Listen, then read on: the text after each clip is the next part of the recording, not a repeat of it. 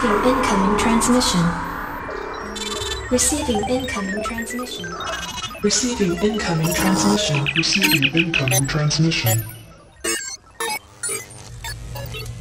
This is the President of the United Federation of Planets, Anne E. Rection. Do not approach planet Earth. The transmissions of an orbiting probe from an intelligence unknown to us are causing critical damage to our planet. It has almost totally ionized our atmosphere. All power sources are failing. And the probe is vaporizing our oceans. We cannot survive unless a way can be found to respond to this probe.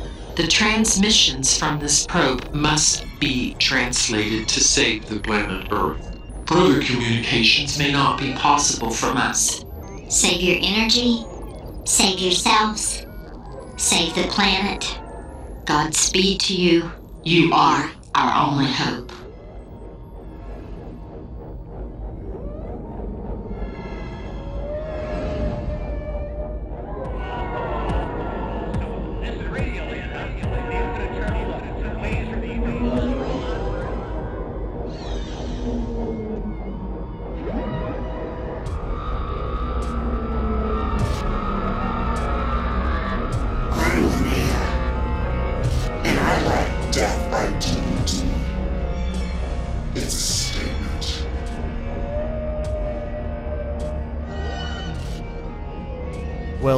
Dumbass on you.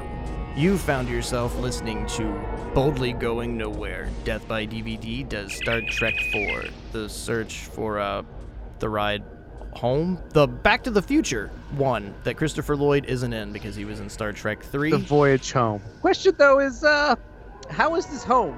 Because it's just the past Earth. They still have access to Earth. So it's not really a voyage home at all. It's just a voyage to another time. It could have been at least pretense the voyage back to the old home. It doesn't. Or unless matter. they're talking about the first ten minutes of the movie where they have to get back to Earth to solve this problem in the uh, Bird of Prey ship, the Klingon Bird of Prey ship. That's the voyage home, and then that's it. The rest of the movie is about whales. Star Trek Four: The Voyage into Semantics. That's I, Alexander Nash, and I am Hank, the world's greatest. Our never-ending quest to trek the stars. It's continuing with, I brought this up last week and I'll begin the show with it this week, the weakest in the Star Trek series. You are correct. Random question though, before we get started on this. What do you prefer? The original series theme or the Jerry Goldsmith movie series slash next gen theme? The da da da da da da da, or do you prefer the '60s? That thing. I think I'm gonna have to go with the '60s theme because that gets me much more into like that adventurous nature of all right, we're gonna get into science and science fiction, and there's gonna be all these different elements. What we're presented to with this and and the, the third movie score I, think I mentioned on the last episode that it's a sweeping score, but I didn't really get too personal into it. It's the exact same fucking score from Aliens, and it's really out of place. It's just this like action movie score, and then this one is this this this film would have been much more sufficient for part three, as to where part three probably would have worked more for five or six. Uh, semantics. We're gonna talk about a lot of reasoning and why things don't work with this movie. Well, like the Jerry Goldsmith theme is it's fine. I don't have a problem with it. it it's kind of reminds me of like Superman type stuff, like you know that bombastic big 70s uh, film score. But there's something to be said about the uh, the original theme because it is so kind of 60s and according to me, that's timelessness is how kind of odd and spacey the uh, the original theme is. I just I think that's that one's really interesting, and this one's just kind of a little bit more epic, but also not as um, it's not as kind of inventive as say the original theme was. Speaking of themes, I think I hear one faintly in the distance. Mamma mia! Woo! only a few minutes into the show, but that music can only mean it's time for William Shatner or DeForest Kelley. The 1966 horror film Incubus, directed by Leslie Stevens, which is filmed entirely in the constructed Universal Traveler's language Esperanto is about an injured soldier named Mark who makes his way to a mysterious seaside community called Nomen Tuum. Like many others, he has traveled to the area so that he can bathe in the healing springs located there. But evil also lurks in the idyllic countryside. Mark meets a satanic witch, Kia, and is hounded by a demonic incubus who haunts people in their dreams. Mark and Kia fall in love, but she may not be able to break her bond with the dark side. Who plays the injured soldier Mark? Is it D. DeForest Kelley? Oh!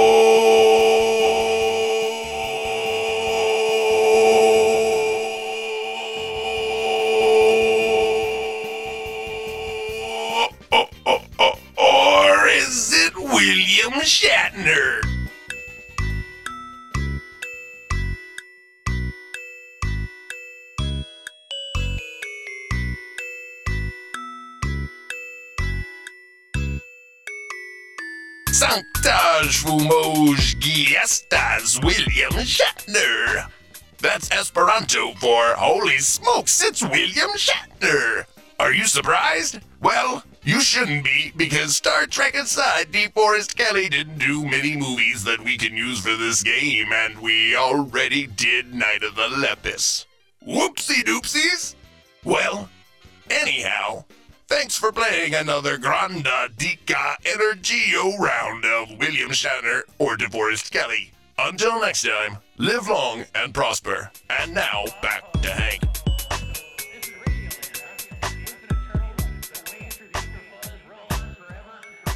The whole ploy of this movie, going back in time, bringing that up right off the bat. Not only do Alexander Nash and myself have a problem with it, but fucking Shatner did too, because time travel sucks to tell stories with. It can it can ruin everything. Because if you can go back in time and fix a problem, then why don't you do that every single time? Then there's a, there's no point to the show or the series or the story. It also presents numerous plot holes, and not just this film, but you know a lot of films of how time travel works, and then how that ebbs and flows into the future.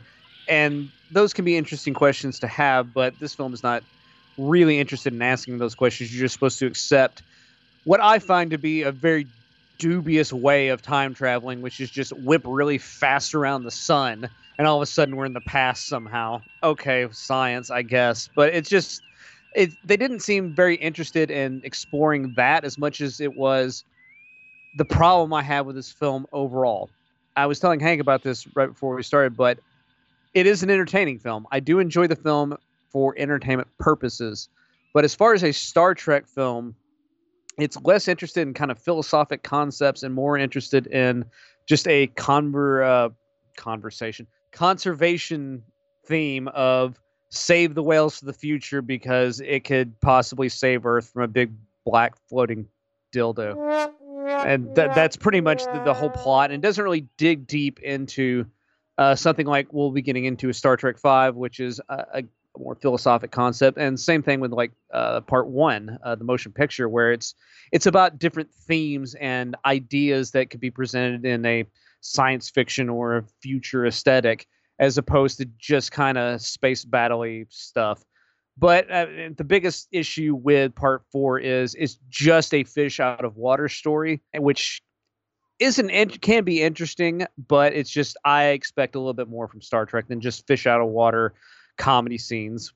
But I mean that was kind of in keeping with where they I think were trying to go with this film. A on a cheaper budget, so you couldn't have as many special effects, but B of just trying to make Star Trek a little bit more lighthearted. And I heard a rumor don't know how real it is, but that originally they wanted Eddie Murphy to play the uh, the whale doctor in this film, and it was going to be more of a straight up kind of comedy, as opposed to like you know like more science fiction themes, more of just like ain't Star Trek funny. This is becoming very irritating.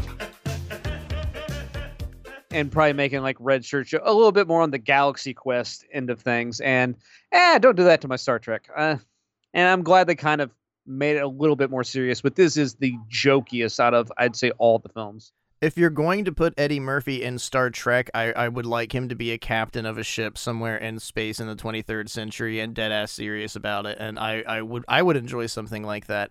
But Star Trek 4 Leonard Nimoy returns as the director, and I think he was efficient in the last film, and he's efficient in this film. One thing that I'll give him a lot of credit for, and I brought this up on the last episode, is he brings each character on screen for a little bit of time where you get to have a personal touch with them. And formerly before that, like Sulu, Chekov, Uhura, we really don't have any time with them. We have them established from the show and we know who they are, but now they, they have personality and it's really fine and it's really nice seeing the actors. But Nimoy has a habit, I feel, of just really cr- cramming so much emotion, and he loves this. He brings it up whenever you hear him speak and, and listen to reviews and read reviews on these films. I wanted to do something operatic. I really wanted it to be emotional. And I get it, and I appreciate the fact that he wanted to do that, but he just shoved so much emotion into both of the movies he made that you get to part five and it's just exhausting.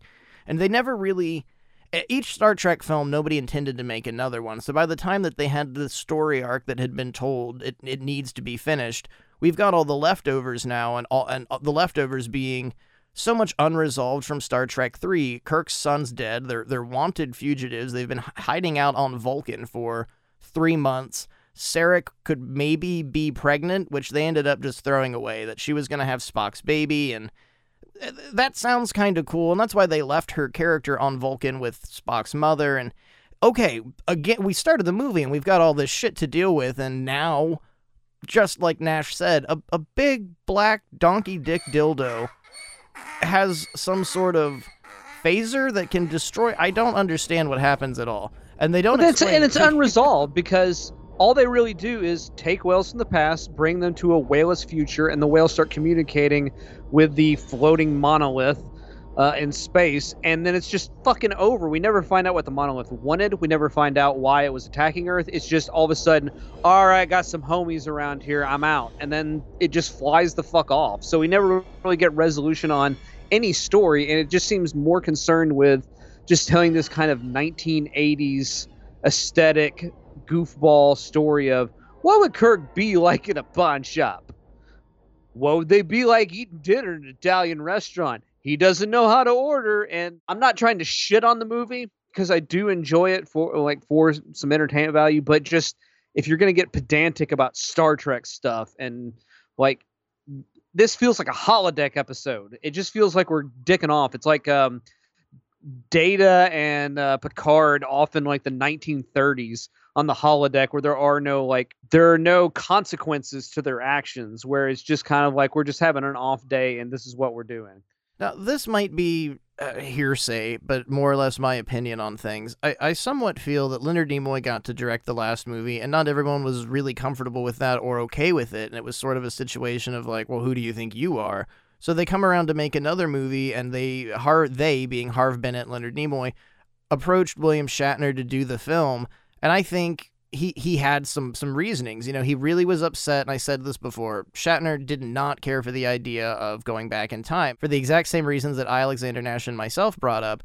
It just kind of sucks as a plot device. They once before did it in the television show, and I will admit that is a fairly cool episode, but there is a whole reason. They don't shoot around the sun and go back in time. There's a vortex or something around the planet. It's a whole different fucking story that I don't have to get into. But in this case, it doesn't work for what it works for. And I think Shatner knowing, all right, I got to bend. If we're going to do this back in time thing, then we're going to save the whales. Because lo and behold, apparently William Shatner is incredibly passionate about whales in general and throughout the 70s, 80s, and, and onward to the 90s and now, and for as long as he lives. He's a big supporter of Greenpeace, very, very into the conservationship of whales in general, to the extent that he had a one man show in the 1970s where a bunch of whale sounds would play while he read the D.H. Lawrence poem, Whales Weep Not. This guy really, really likes whales. So, my humble opinion is if I have to do this shit again, can we make it about the whales? And originally, Leonard Nimoy was toying with the idea of the whole device being maybe like a virus breaks out, uh, an interstellar disease, and the cure to the virus would be a plant or something that was wiped out because, you know, people not inherently committing acts of evil but not paying attention to the environment, the atmosphere, not taking care of Mother Earth and all that shit. So I think when Shatner came in and put his foot down, it's like, all right, well, I guess it could be interesting stealing some whales from the 20th century and it's it's a buddy comedy. It's a road movie, if anything. But I will I, I do appreciate at least we get to see Chekov because before this point I just hated him. I hated Before his he goes into a coma for most of the movie. I, I've been jokingly as I watch the films texting Alexander Nash like I hope this fucking prick dies, and I have nothing against him at all. He just has no dialogue. He doesn't do anything. I'm not sure exactly what his job does. He's there to say vessels. and it works. This movie, you actually get sad. It's like we can't lose the Wessels guy. We got to get him back. And I feel there's so much like mysticism about this movie. They were going to do a scene where Sulu is walking through the streets of San Francisco and rescues a little boy who is lost, and it turns out it's like his great great great great grandfather. That shit, it sounds kind of stupid me discussing it. It would have helped the movie at least to be like, yep, that that's that's our hero. We know that these people are here to save the day no matter what happens. But instead we get double dumbass and Spock goes swimming with a whale. They don't understand eating Italian food. It's funny. And and just like you said, I don't want to shit all over the movie because not only I does enjoy it it. yeah, I, I really enjoyed watching this. It took me forever. I've been bitching about doing this. I've been making fun of it openly on the show, and then I sat down and laughed my ass off. I and but that's weird. I don't. it- This isn't really a comedy series, so you're laughing at Star Trek, and sure, that's great for the performances of these characters. Shatner's great in this. Uh, I think really the the star of this show is probably Leonard Nimoy because we have this ploy at the beginning of the film where Spock is learning on Vulcan um, everything. You know, he he went from in the last film to rehash that a, a baby, and now he's completely fifty fucking year old Leonard Nimoy, and he has to relearn absolutely everything. And the right part of his brain, all of his emotion, all of that is gone, and he doesn't understand even the concept of how to answer the question, "How do you feel?" So this movie is just a big vehicle and a journey till we get our Spock, the Spock that we had in the first movie back, who can at least joke. And it's it's just a whole ploy so Leonard Nimoy can tell a fucking few jokes. Really, that's that's the whole movie. Well, yeah, I mean, like they take the character of Spock, and that's the only character that really grows in this film. Like Kirk doesn't particularly grow. He grew in the last three films because, as I was saying before, in all those movies, it's about like most of those are about taking Kirk down a peg and showing him he's not always right. And this film, it's not about that at all. Like Kirk's just Kirk. He like he's got nothing to learn. Spock is the only person who's got to kind of get his emotions back, but everybody else is just kind of playing a hyperactive version of the the character that we've always known. The weird subplots, I mean, a good portion of it is because they didn't really have enough story to concentrate on just say Kirk, McCoy, and Spock, but everybody's got little bits to do, and that is fun to see them do it. But a lot of their tasks just seem like busy work, busy work to kind of pad out the runtime. Like Chekov ending up in the hospital so he can have this madcap um, almost it's a mad mad mad mad world version of uh, like an escape from the hospital I'll give credit to that sequence though because it does involve using the naval ship, the USS Enterprise. So that was kind of cool nod to the reality of things and then it allows us to know like, oh my gosh, so maybe the world actually comes into a peaceful place and all these former ships of war and these nuclear devices used for the idea of terror and destruction one day are used to explore the galaxy peacefully. That I mean, but that's all theoretical. I I liked that idea. I have no. After Sulu hangs out with a guy near a helicopter, we don't see him ever again till he apparently steals a helicopter and saves the day. Like, what the fuck happened there? I'll, I'll give Chekov's a little, but your your reference I think is the most apt because it does become this like wacky, almost Benny Hill esque. I mean, I, I like your reference a lot more. I don't know why with Benny Hill. That was it's yeah. it's pretty much apt either reference you use it's the kind of kind of going with the same thing of just being overly slapsticky it's trying to be clever but it's not particularly clever you've seen like a chase like this before in lots of other movies and it's just their version of it and again i enjoy the film i'm not trying to just bag on it and just say this is shit it's just it's a popcorn movie. Like for the first time out of like I'd say all the Star Trek franchise films, this is the most like turn your brain off and just enjoy what's going on. This was the problem that I encountered last week, and I constantly had to keep telling the audience, I don't hate this movie. You know, I'm trying to honestly discuss it and what I feel about it. I, I really enjoy watching it. And I could sit down with Star Trek 4 and watch it with multiple people and enjoy it. I'd love to show people this movie, but I can't help but just not even being a fan of the series in whole, I've never really experienced it. I've never seen the deep sides of Star Trek, nor the emotion or how these characters came to be what we're presented with in the first movie. But from the very first movie to now, getting to know them, falling in love with them, feeling emotion, and, and uh, likening myself to other characters. This one just is, is, it's really like a variety hour special. It's like a TV special where everyone came together and they're doing different skits, a Saturday Night Live sort of thing that we're just going through the city having a hell of a time. It's Star Trek featuring the U.S. military and music by Journey. And I don't feel anything. And then suddenly we go back to space and it's like, oh, oh, oh, yeah. So, I mean, that was, I guess, cool. They saved the, the day again. And it's so anticlimactic because the end of Star Trek 3, our heroes are outlaws. We've got this really mysterious feeling and we don't know what's certain for their future. But yeah, they fucking saved the entire infinite universe and Sure, everything's okay. Well, not even. They only specifically save Earth. Whatever this entity that is coming forward is only coming to Earth because whales, the species of whales, is only found on planet Earth. And I feel a lot of the concepts that are used behind that, you kind of have to know something about whales to, I guess, get it because they sing. Like everybody knows what a whale song is. And what's unique about pods of whales is that they can begin singing a song and these songs can transfer 3,000 miles or so, maybe even longer than that. And whales on the other side of the planet will begin singing the song with them. And when one stops, they all stop. And they all have some sort of message. We don't know if it's for mating, we don't know if it's communication or, or anything. Man doesn't know why they sing these songs. So, with that little bit of knowledge, suddenly it becomes a little bit more interesting of, well, what if they are something? They could be an alien force or something that was here left on the Earth to be watching over. But why don't they explore that in the film a exactly. little bit more? Like, you shouldn't have to know this knowledge. And I'll be completely honest with you. I am recanting this theory because I fucking have the Blu ray and listen to the commentary with Shatner and Leonard Nimoy, and they discussed all this. So I was like, oh, hip, I get it a little bit Put it in now. the script. Put this shit in the script. That's what you're missing. All it would have taken is Uhura turning when she realized, oh, I, uh, these are whale sounds. Or uh, it, it was Spock that realizes it's whale sounds, but it's Uhura that gets the high pitched frequency to play normally. Well, Captain, the computer says yada yada yada fucking two seconds. It would have taken little to no time to include all of this information. I mean, I yeah, it know. could be just throwaway dialogue. and something that Spock could have even learned when he mind melds, because that's a hysterical scene. Something that you couldn't even fathomably write in a movie anymore. They're supposedly at this.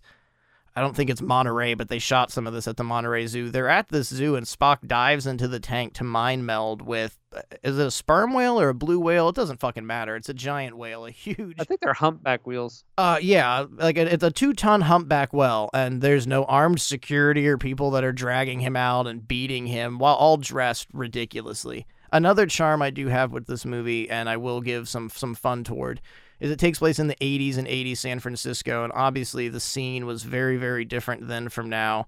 And all of them are still in the crazy party clothes that they're wearing in part three, and Spock has these ceremonial robes, and they're just walking through San Francisco like there's no business but it's during the punk boom and the new wave boom, and they even encounter a punk rocker. That's something that I'll find char- I, I, that I'll find something I find charming about the movie in general. That they were able to play with the time. Like if they're gonna go back to the '80s, it wasn't some punky Brewster style made for TV 80s. It it did fit. It did look like it. It did feel right. I can give credit. Again, like Nimoy does a good job. It's just the two Star Trek movies he directed, I wish he hadn't. Like the first movie seems like something that would be much more logical for him to have made because it's it's much more deep and phil- philosophical notions and it's much more emotional. And this is it's it's a fucking buddy comedy. I guess I wasn't completely truthful though, just because I was sitting here thinking about it. I guess Kirk does have a character arc, eh, but not much of one. Because if you think about like Star Trek Three, the ending super fucking dark.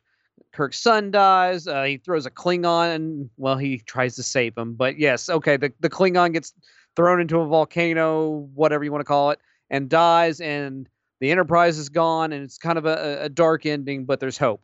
And this one, we pick up from that dark ending, and then we get into like fucking your show of shows for an hour and 10 minutes and we go back to the future and it's like, well, Kirk, you fucked over the Federation, did a bunch of shit without authorization, broke a bunch of laws. So uh, we're demoting you back to captain from admiral, and now you're just gonna be on the Enterprise. It's gonna be like some slapping good times again. So I guess that's his character arc, is he gets everything back that he ever wanted, which was just his ship, and he didn't want to be admiral. So I guess that's his arc. But other than that, no one else particularly grows. But do they ever grow in these movies? I don't know. It just seems like they have more to do. Like because Chekov didn't even like learn anything from being in a coma and having a brain bleed and all this. It's not like, well, life is precious. McCoy just like zaps him with a, the the laser like cell phone. It's just like, no, I'm fine now. Let's get out of here. And then it's just, but you were at the brink of death. I think the little bit of emotion in the scene is, I, I mean, and I'm just going out on a limb here, because when, when that scene happens, McCoy and company are faking being 20th century doctors and they break into the hospital and they they break in on these doctors that are going to drill a hole in his head to relieve the pressure because that's 20th century medicine. It's something they would still do now. In fact, weird uh, side story here. That's how the lead singer of Reagan Youth, Dave Insurgent, died. He had gotten jumped and had a massive amount of head trauma. Doctors performed a lobotomy to relieve the tension. And if you know anything about lobotomies, shortly after that, the man's life spiraled out of control, where he succumbed to substance abuse and obviously getting a fucking lobotomy and died. And that was in the early 1990s. Reagan Youth, if you don't know who they are, it's a great punk band. But if you are a fan of 90s comedies and you've seen Airhead, the Lone Rangers song, Degenerated, it's a Reagan Youth song. They originally wrote it. And personally, if it's you ask Airheads, it's plural, Hank. Plural. Sorry, the Lone Rangers. There's more than one of well, them. Well, no, and Airheads. So there's both. Sorry, Airheads and the Lone Rangers. I, I'm fucking up all over the place here. You fucked the whole plural up. It's it's so quintessential to understanding plot or something. And especially for the band's name, the Lone Rangers. The Lone Rangers? That's original. How can you pluralize the Lone Ranger? What's wrong with that? Well, there's three of you. You're not exactly lone. Shouldn't you be the three Rangers? Uh, the apron. No idea what you're saying. Deeply off subject here, but a little bit of history on head traumas. And you get, I and I, I'm, this is just fucking semantics and going on a limb here. But McCoy stops everything, and he's got his whole device. And no, we've got to repair it this way, and this is how you do it. Don't kill a man. And I guess what you're being shown here is the little bit of power behind these actors always staying with who they are and i think that's again something that is with credit to leonard nimoy is that he put even though these little side quests are completely subjective and none of them really matter to the overall part of what's happening to the story or the arc if any of these characters have it i guess what i'm trying to say is we get a reminder of who they are and what they stand for that like no matter what mccoy is going to go out of his way to save somebody whether it's a friend or foe. And we see that again in Star Trek 6 that he still no matter what is willing to do that. We see that Chekov has the most admiration and devout uh, fearless love of his crew and that he's going to stop at nothing to get the job done. Sa- same with everybody else. It's just kind of reestablishing yes, our crew is getting older, they've been through hell, but they are devoted to the mission at hand. And again, I'm really really reaching with what I'm saying on it, but it's just what else do you have? Like, there's if you don't overextend with Star Trek 4 and just try and dig in with sort of reasoning or the backstory or, or even trying to backwrite yourself, all you have is some weird thing came into the Earth's environment, starts to destroy it because it couldn't find some whales, so now we gotta go get some whales. And they that's what they do. And Scotty has his own little trek, and mostly with McCoy, where they go. In, Scotty invents a new element somehow. uh, what is it? Plastic, aluminum, or or transparent? Whatever. I don't know. Just he trades it to this guy who is a plexiglass manufacturer to get enough plexiglass for them to build this whale tank where they're going to have to carry 400 tons of material because you've got the two on whales. a bird of prey, no less. I don't think birds of prey are that big. Well, when they do the size at the end of the movie, they do this valiant Greenpeace style fight against a whaling ship to get the two whales who have been released off the coast of Alaska. And it, it doesn't even look big enough in that sequence. The model they used is so quaint and so small compared to the even depth of the Enterprise. And this is something we were talking about at the beginning of the show, but this really bothers me with this movie. So if a Klingon bird of prey can make it all the way to warp 10, go around the sun and go back in time, Why the fuck have the Klingons just not done that and destroyed everything beforehand? If this plot device is so easily used here, why are any of the enemies of the Federation not doing it? If we had because done they're dumb, Hank. I think that's what we're alluding to. Is this uh, they don't understand? You can fly around the sun, hang a Louis, and fucking you're in time. the only people that are sophisticated enough to do this are our heroes. You've got to have Sulu, you've got to have Scotty, and I get that. I mean, it makes sense, but at the same time, it doesn't make sense. I feel if we'd have used some, even a plot device of them getting the Excelsior or something else, or going back to Earth and getting in trouble before the movie, and they're given a ship to save the day, sure, if it was one of our ships, it would make sense, but it's just using and I said this earlier, we're using everything that's left over from these runoff plots from the last movie because it's like, oh yeah, fuck, we stole a Klingon bird of prey, the Enterprise, we blew that up, we don't have that anymore. And the end of this film doesn't make sense to me on that subject matter because they just why the fuck would they rebuild the Enterprise? In the last movie they were decommissioning it because it's too old. And who the fuck built it? They've only been gone 3 months. So the 3 months that they were gone, they say at the beginning of the movie when the Klingons are arguing at the big space UN meeting, Kirk has been found guilty or Kirk is being charged with like 7 or 8 different things and at the end of the movie it's like, well, everybody chipped together while the Earth was being destroyed and we built your ship again. When the fuck did they do that and why? Uh, the semantics with Star Trek 4 are unbelievably fucking goofy because I you I'm not asking this on like a weird fanboy level, but it is parts of the movie that now you got to kind of question because Kirk says at the beginning of the film they've been in their Vulcan exile for 3 months.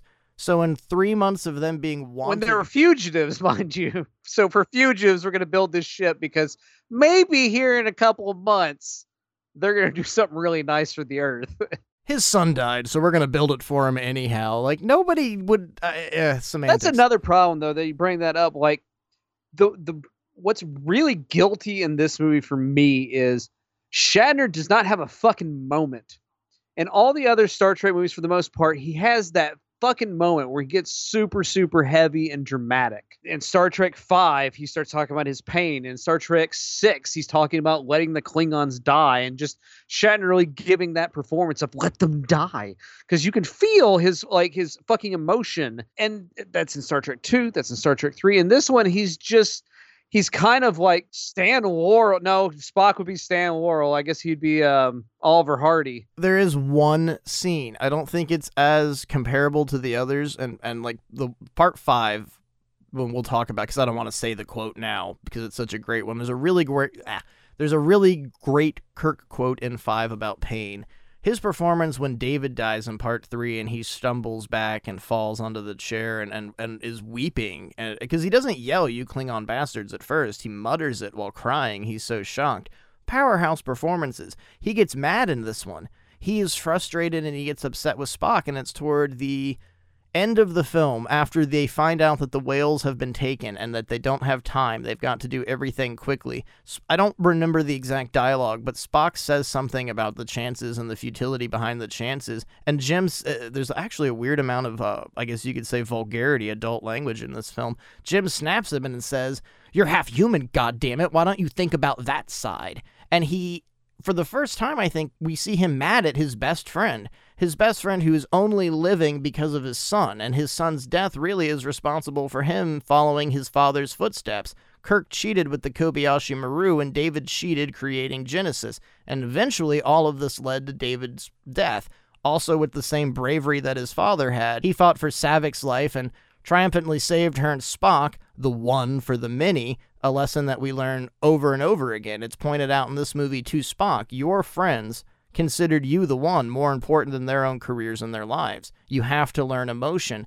And that being a, a, a follow through thing through the entire movie, Jim really gets upset with him in this scene. And I think that's what triggers Spock to realize well, my, my mom's right. I'm half human. I have to think that way. I do need emotion. Even though I think McCoy's a prick, he might be onto something. And then our heroes kind of return at that point to who who they the are. triumvirate the that It's just not really- major. I mean, I really I agree with you that it's nowhere near the power we usually get and what we we should have gotten. And even we could have used this Well, entire it's so movie. much about Spock and his journey, and I understand that that they've been really like setting this up for three movies now, or like you know had two, three, and then this one of like this whole kind of thing that's going to go through Spock growing as a, a character and as a being.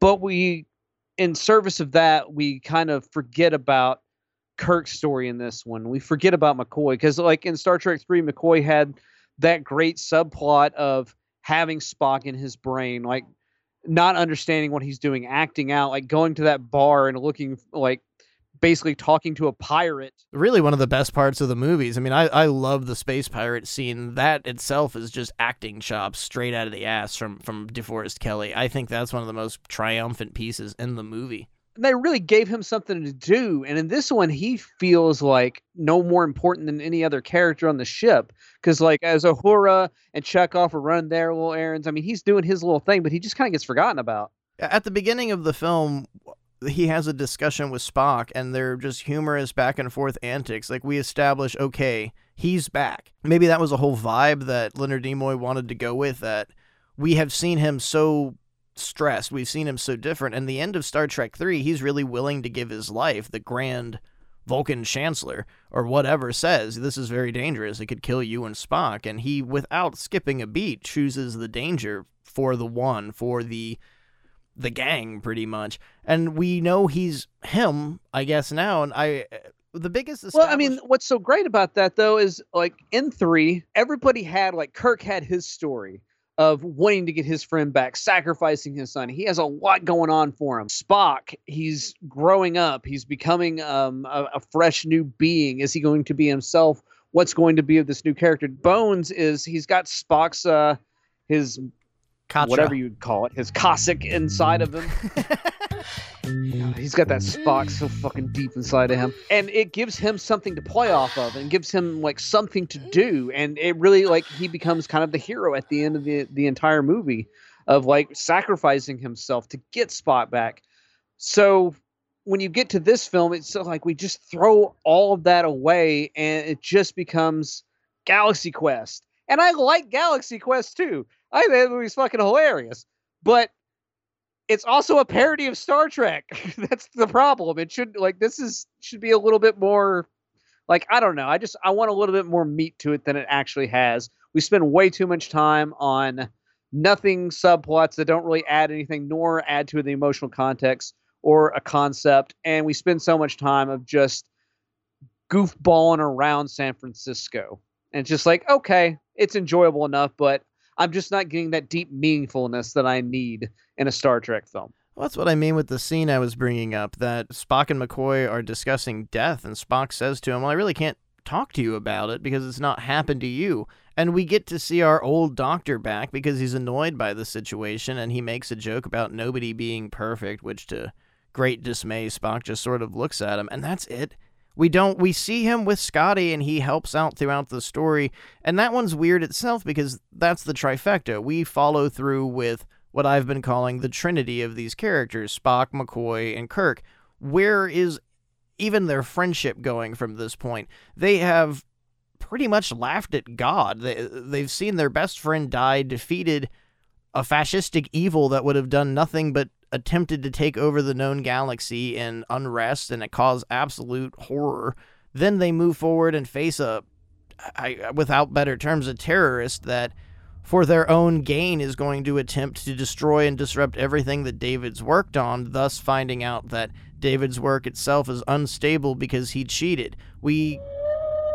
Like Kirk, he learned a lesson. And everything is lessons learned from the extension of Kirk because everything is kind of his problem. If he hadn't treated Khan the way that he treated him, if he had had some sort of diplomatic responsibility, he would have checked in. He would have made sure the people that he exiled on this place were okay and would have found out, oh, wow, it's become an awful desert planet, blah, blah, blah. He neglected his responsibilities. It's all cause and effect because of Kirk.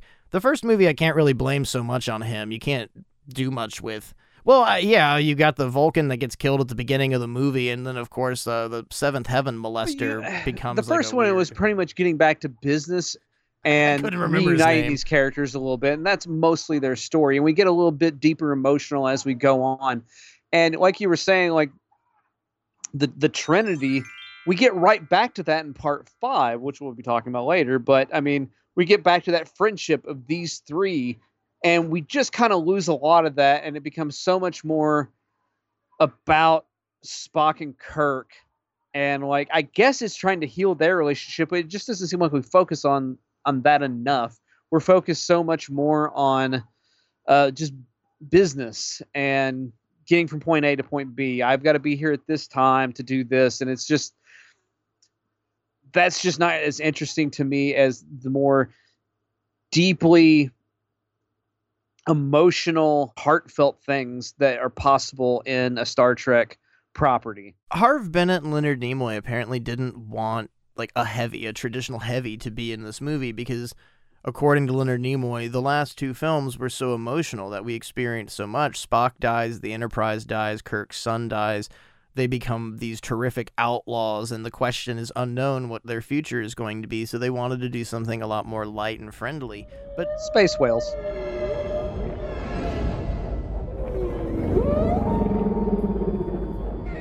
Why would you choose to do that? I mean, I understand doing that as a whole thing, and the end of the story could have ended with this very light and friendly manner. But you leave with such anticipation, and it returned us, the end of part three, I think, to a historic Star Trek ending. The adventure will continue, but the the future is unknown. It is mysterious. It is alluring again. Our heroes have really become not bad guys, but their quest for justice and what they believe to be 100% right is against what we know to be the truth of the Federation and, and whose side are we going to be on. And it's just it's so easily dismantled at the beginning of the movie and then at the end we get back to that like oh yeah they're bad guys just for kirk to pretty much be rewarded. And you were discussing that scene and i, I don't even think it's really tongue-in-cheek that the federation president's like we're going to demote you which you wanted anyhow and we rebuilt your ship for you. And it plays off way too happily to ever it's just too much of a happy ending. And it's not that star trek can't have things like that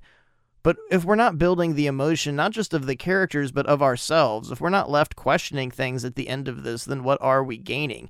Because Star Wars is exactly what it says in title. It's a Star War. It's these vicious battles and a battle of morality and wrong and right and all of these deeply philosophical meanings impacted on top of that. But Star Trek is the trek of the stars. It's it's a more scientific. It's about discovery. It's about like finding Adventure. new so it's in the fucking prompt at the beginning of the show. Space, the final frontier.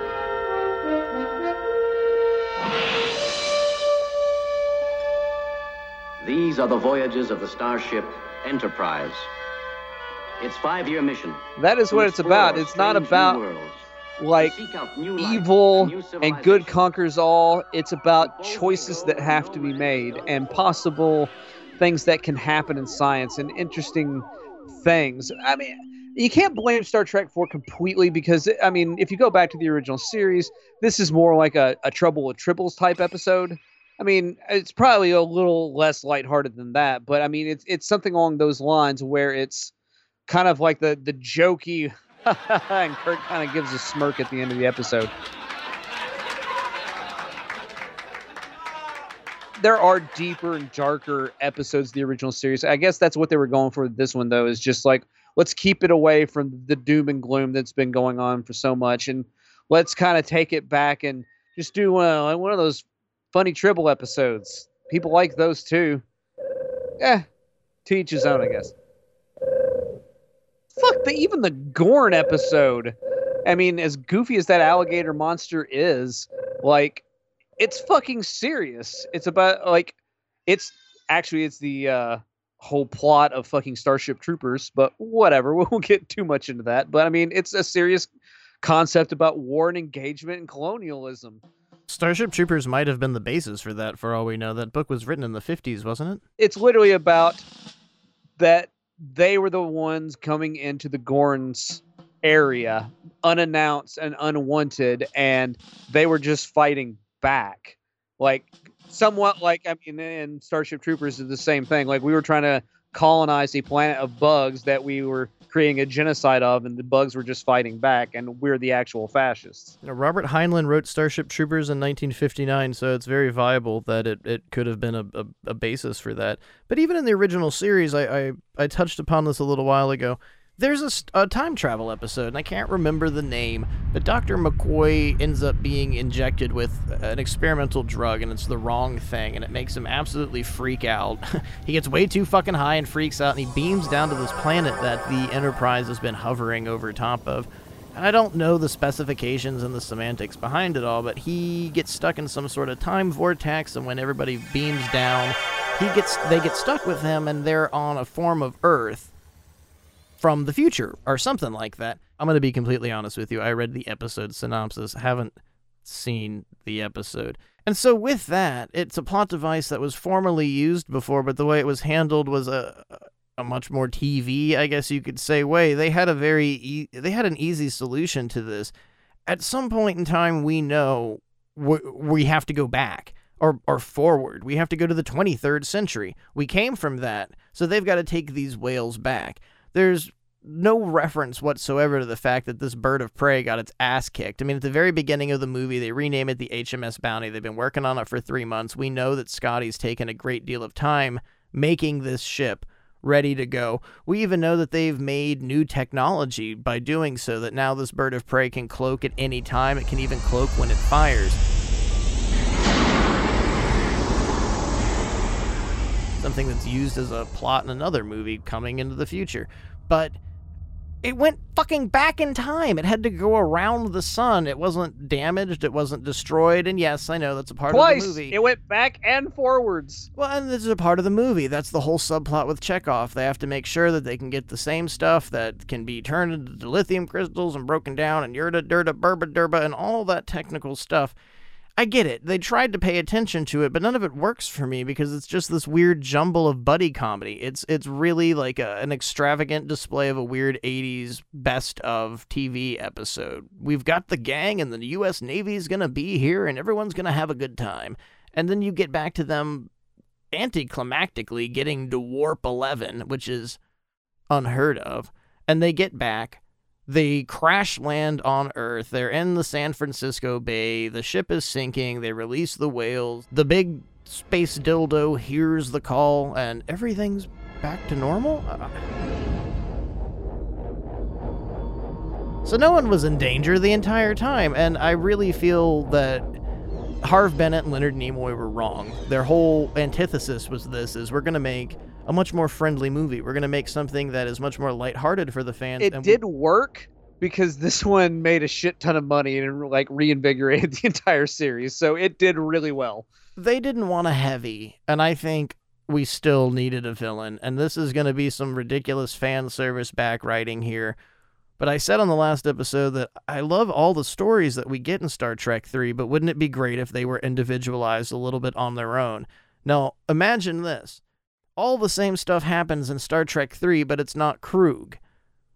They have this bird of prey, they're going back. Kruge has intercepted with his crew all the shit that happened on the Genesis planet and is following the crew of the Enterprise and a bird of prey and their own bird of prey, and they follow with them and realize, well, we're back in time and we can completely destroy any chance of the Federation happening and turn Earth into a Klingon empire. And then you have this whole idea of a heavy setup while they're trying to save the whales and they're fighting the fucking Klingons. And then it's another Back to the Future movie with Christopher Lloyd. It, one hand washes the other. It all works out in my mind. Gonna go back in time. Dun, dun, dun. It really did need a Huey Lewis song. Outside of the punk song, does it have anything else? Which is really one of the best 80s. Score. It's just score. I'll give credit to that being one of the best 80s movies punk songs that you wish was a real band, but it is not. The punk we see performing that role, he was a, a liaison pretty much for Leonard Nimoy between what now is I, I, I think Pixar. It was part of George Lucas's uh, lights team. ILM. Yeah, it was it was a, a section of ILM at the time, and this dude was the liaison back and forth, and he wrote the song, performed it, came up with it, and went down to L.A. and bought all the stuff to be the hardcore punk rocker.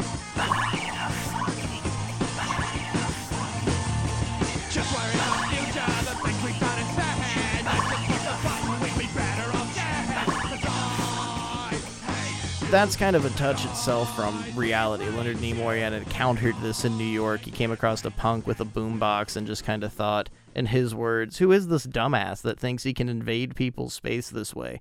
And wanted to add it. Old man sits there and says, Man, I really wish I was Spock. I'd give him the Vulcan nerve pinch right now. Playing that fucking radio. Uh, that I mean, those are like fun kind of things with the movie, and I hate having to get down to that point of like, yep, It's fun. that's about it. Like it's kind of fun, but it like this is the Star Trek movie that I think most people remember when we began the series. I was bitching about it. Yeah, there's one about them, they're whales, and it's not bad. There's nothing wrong with it whatsoever. But even when you finish the movie, uh, it's not that there's a stale taste left in your mouth. It's just like, well, who the fuck cares what happens next? I mean, I guess they can do anything, huh? And that Well, I like a little meat with my potatoes, and this movie is mostly just potatoes.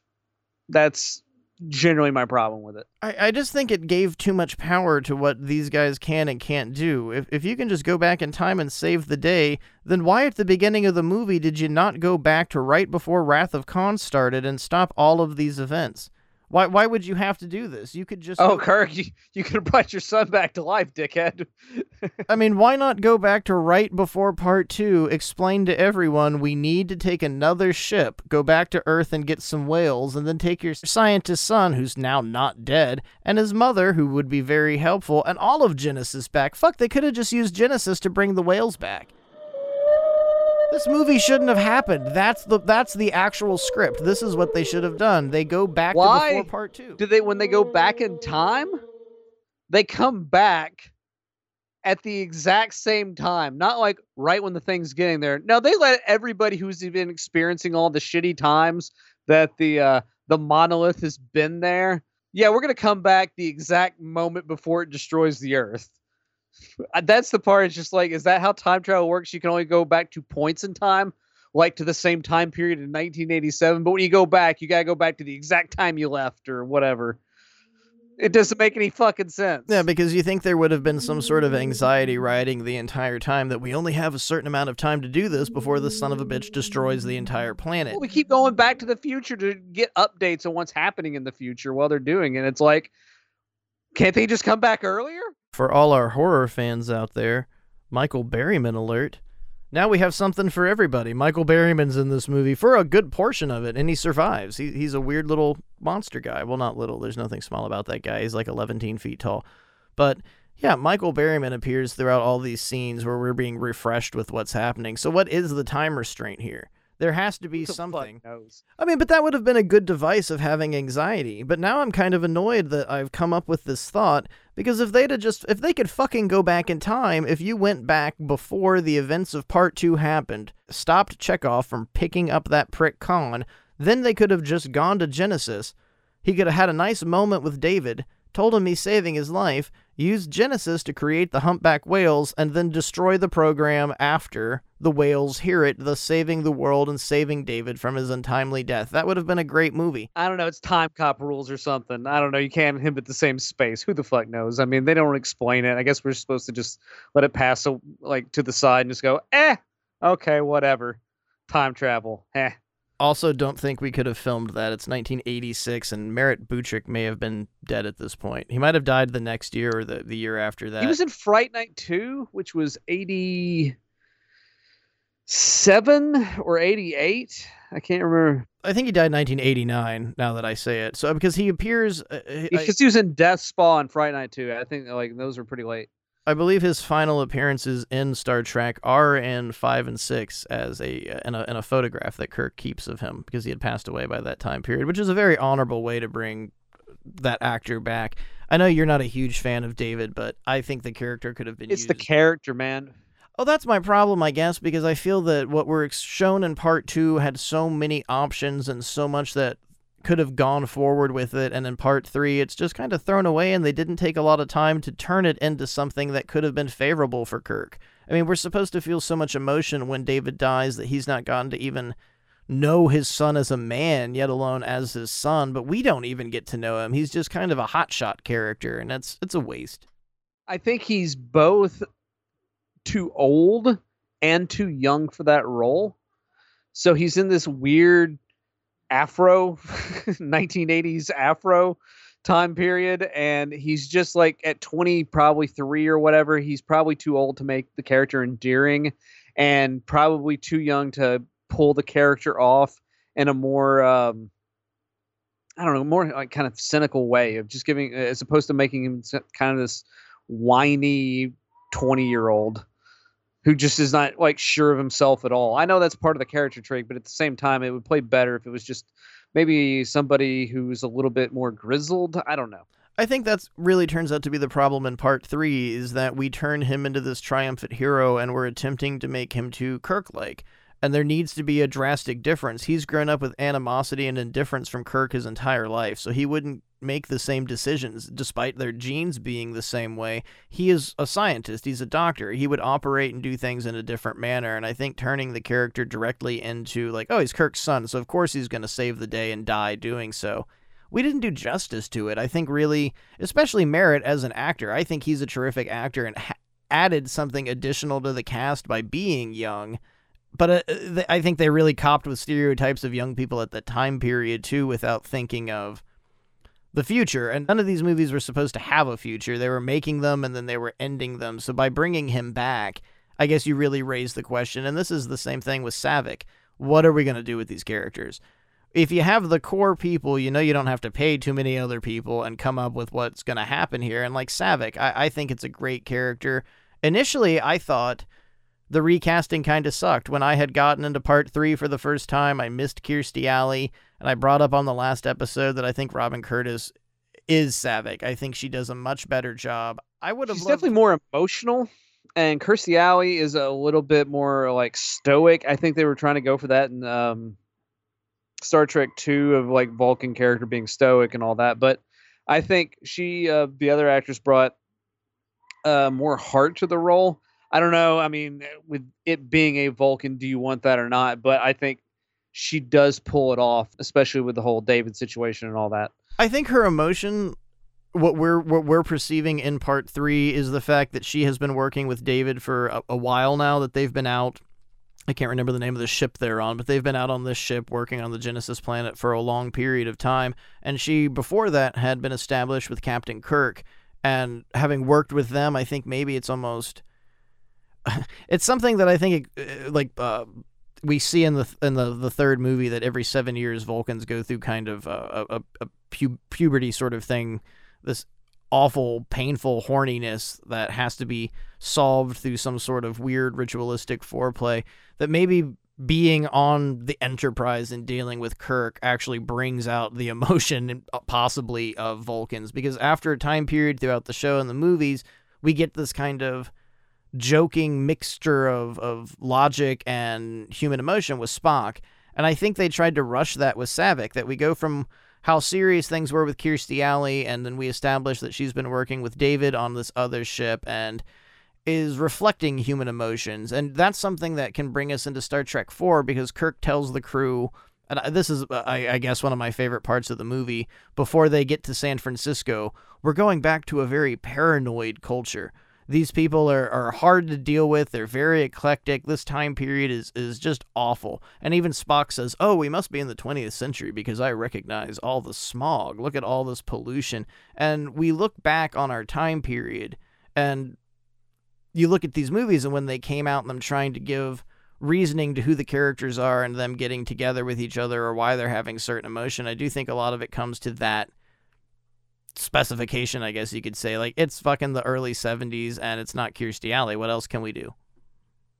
If that makes Yeah. sense. Yeah, I mean, there's not a lot more to do with the character. I would have liked to have seen her gone on, though, because Robin Curtis makes it her own and Saavik becomes somebody that you're rooting for by the end of part three. David's gone, so she's telling the story, and you even get that at the beginning of this film that she's being dismissed and told that she has to stay on Vulcan and turns to Admiral Kirk and says, I, I never got to tell you about your son, but he died like a fucking boss. He really put forth the old college try, and I hope that makes you feel better at the end of the day.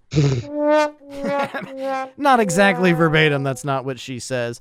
And I don't think we ever again hear from Captain Saavik. I believe Kirstie Alley was approached to reprise the character on an episode of Generations and wanted like five times what the show's budget was, and they just wrote it off. Robin Curtis Later. I think her one of the actress didn't really go on to do a lot more, but she does appear later on as a completely different character in Generations, and it's like you establish so much time with who these people are. We've been following and rooting for them since part two. I feel it's kind of a cheap shot going into part five that there's no more notion that we don't even really get to go back and hear about like Vulcan. That was something really beautiful about part two in the beginning of this one is we have this like monastic you have a through feeling. line going, and when you get to Star Trek five at the end of Star Trek four, we severed that through line and we've kind of reset the characters back to originally who they were. So that doesn't really give us anywhere to go with any of that anymore. So we kind of have to start everything over, which is a bit of a mistake, I think. But I mean, it's not one that they didn't somewhat correct in part six. Uh, but yeah, it's just the through line, the thread that was kind of tying this whole series together has just kind of been severed, and we're just at the end of Star Trek Four. Where are we going from this? And the answer is Star Trek Five, which is completely different. Well, from three onward, the rapidity of the series being renewed became much more intensive, I guess, because you had what 1969 to 1979, and then 1983. Then we push right into 84, 86, going into the 90s. The movies were refreshed. I think at this point in time, interest had regained with Star Trek. People's familiarity with these faces and names was really becoming popular again, and people were falling in love point blank with Star Trek. And it was a budget time. They started getting money. Let's push these out. Let's do this. You guys are getting old. Let's keep pushing it. And even, what is it, 1991, 1992, the final Star Trek film? Uh, yeah, it was ninety one. It came out the same year as Terminator Two, I believe. DeForest Kelley died in 1999. So if that's a timeline for the age of some of these people, and he was in his 70s when he passed away, they were pushing this. Let's keep doing this. Let's milk this. And I guess I can understand why people don't like the progression of the series from this point onward, but I strongly disagree with the masses. Part 4 is the weakest. 5 isn't the strongest, but I might enjoy it more than Wrath of Khan, and that's a fucking bold statement. Well, so part five, and we'll get more intently into it like in the future, but On yeah, I think it's so much more maligned over a lack of budget, a script that wasn't 100% polished and done. But as a whole, it's such a Star Trek film, and the, the subjects it discusses is so much more interesting than a lot of the things that have been going on. Well, you know what? I think that that might really actually be the problem what you just said why audiences don't like this as much because it is really a Star Trek film that returns us to the adventures of our heroes. goes back to part one, for fuck's sake. I think it goes beyond. I think it goes to the original series and it gives us that adventurous because every every episode something happened. It wasn't a, a multi-year arc because when we begin Star Trek: The Motion Picture, I, we've established and talked about this before. We don't know how long of a time period it is until Wrath of Khan. Wrath of Khan happens, and then part two happens immediately after. Three months after that is part four. Following that, it seems like the immediate adventure. What we see on the series is a five year voyage, and we don't know if all of these are linear or just adventures that have happened on the five year voyage, but the point is, it's adventurous. It's going deep into space and exploring the unknown, and there might be a bad guy or it might be a situation that they have to think their way through. And we go into part five, and it takes us into a part of the series I don't think and I, this is my opinion, at that time period, Star Trek fans were used to. The movie series was completely different, but Generations was not the same, and it, it isn't. It's a much more, and I don't mean this and like an uns- I don't mean this as like Star Trek, the original series is unsophisticated, but the next generation was a bit more humbled. The characters were vastly different. Captain Picard handled situations much more differently than Kirk did. With Next Generation, it's so much more about Starfleet and the rules of Starfleet and following the rules and the rules of engagement. And it becomes much more about this idea of exploring and discovering new things in space. And it's very scientific based. And it's not about being brash. It's not being like Kirk is like Kirk is, uh, as you brought up before, he's like a fucking cowboy type character he's uh, like always pushing and pushing and picard pushes but he pushes in a different way he pushes with uh, his intelligence and his sophistication and he's not pushing so much with you know that braggadocio um, personality that kirk has of basically like being a fucking ego driven dick like Kirk. I hate to bring up people's uh, not ethnicities, but I guess uh, races or nations into play, but Kirk is very much an American. He reacts like an American. He acts like an American, and obviously Captain Picard is not. And there is a bit more of a humble nature. Like, I mean, if you're looking at a chess game, Kirk is the guy that's going to attack the queen first, as to where Picard's the guy that will make the game last nine hours, moving pawns around the board to finally get what's going to happen. But both of those things work eloquently. But at the time period, 1986, I think that's what the audience was was kind of waiting for. And then this family friendly movie comes out, everybody falls behind it. We get to see our heroes in our time period. And I can imagine, I mean, I can't put my place there, but I can imagine if I was 17, 18, even into my 40s when this movie came out, having been a fan of the series. Because if you were a teenager who had seen the movies and had gone back and seen the show, which was massively syndicated, and you had the animated series, The Next Generation, you might have felt something much more different. Me going completely boldly into this without those established feelings, I don't care what was happening at the time. I don't care if Generations is how Star Trek was moving forward to. You have these core characters and you have so much established with who these characters are.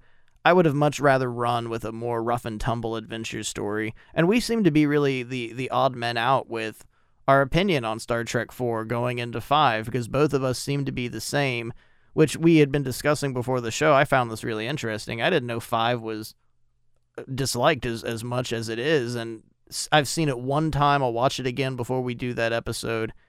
I, I loved it the first time. I really loved what we got into. I loved the themes, the theories. There's problems. I think from Star Trek 3 onward, there's problems. And that's some of the fun of discussing it. But by, this is the weakest movie.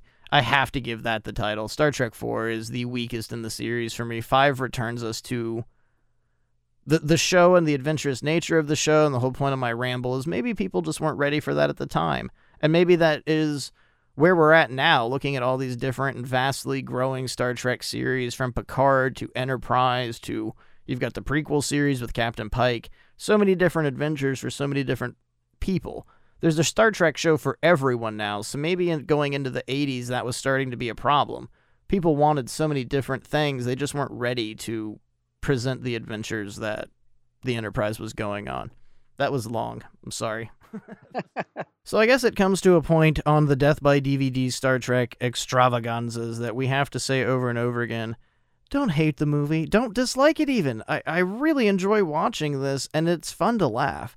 It, it feels nice sometimes to just sit back and to relax and to laugh. It's, it's having fun with your friends, having your fun with your Star Trek friends. and it works really well for that level. I was surprised throughout this movie how much I audibly would would just giggle and kind of got off on what was going on. This weird buddy comedy with all these characters that we have seen go through so much extravagant stress in the last few movies.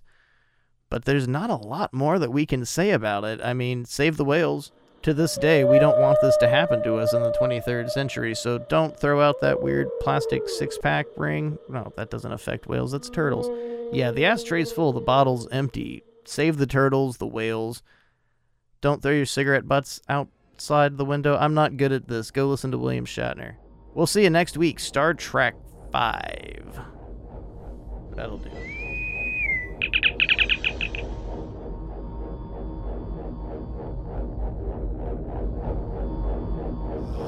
By DVD is recorded in front of a dead studio audience. The management and the staff wish you a pleasant good night and good morning. Portions of today's programming have been mechanically reproduced.